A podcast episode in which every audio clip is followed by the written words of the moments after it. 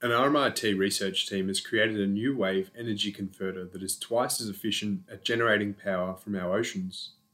With around 25,000 kilometres of coastline and wave energy being available 90% of the time, this study could help kickstart this type of renewable.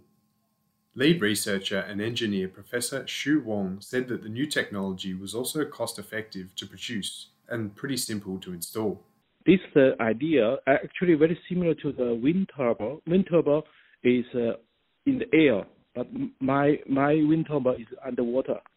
But the tricky is how to convert uh, this this turbine, uh, wind turbine motion, and uh, in the water, how to generate electricity, and also avoid kind of water seal problem and the corrosion problem, and that's tricky for our innovation.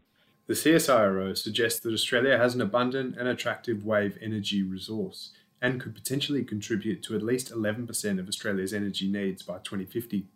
Also, this, this energy source is very clean, so it's a carbon, you know, carbon neutral energy sources.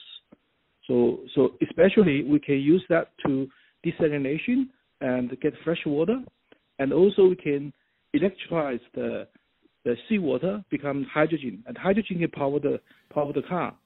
The WA government and the Blue Economy Cooperative Research Centre has partnered with the University of WA for a $4 million project that is testing a new site for wave energy. Hugh Wolgamot is a senior research fellow at UWA and is also one of the co-leaders of the project, named after its wave energy device, the M4. The good thing about wave energy is there are a number of devices which are now uh, learning the lessons of, of you know, there's been 50 years of, of research in this area. Um, so a lot of good lessons have been learned, sometimes painfully and sometimes through, um, you know, really interesting research.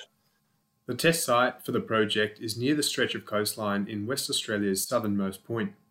So the, the power that's hitting the coastline near Albany is, is really impressive. So sort of something like all the, the households in Albany might be able to be powered by something around a kilometre of, of coastline if, if you could capture all the power. Um, obviously, that's difficult to do, but it gives you an idea. It's, it's not very much um, coastline that you need. A major factor to a renewable's longevity and development is whether there is a market for it.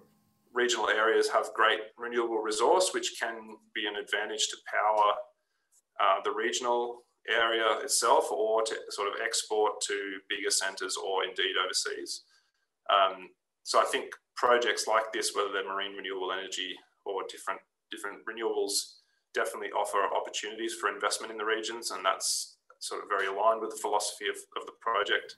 Australia's increased renewable energy consumption, which has seen a 4% increase from 2019 to 2020, means that wave energy technology could be on the rise. Play a role, and, and, and wave energy obviously um, as we talked about, there's a there's a big resource there, and it, and it can play a role in places where that there's that resource. Um, but it's all as part of part of this, you know, very big job we have to do um, to reach net zero. And, and, so, yeah, I think these levers can be can be pulled and give results. Emile Pavlich, Panorama, SYN Media.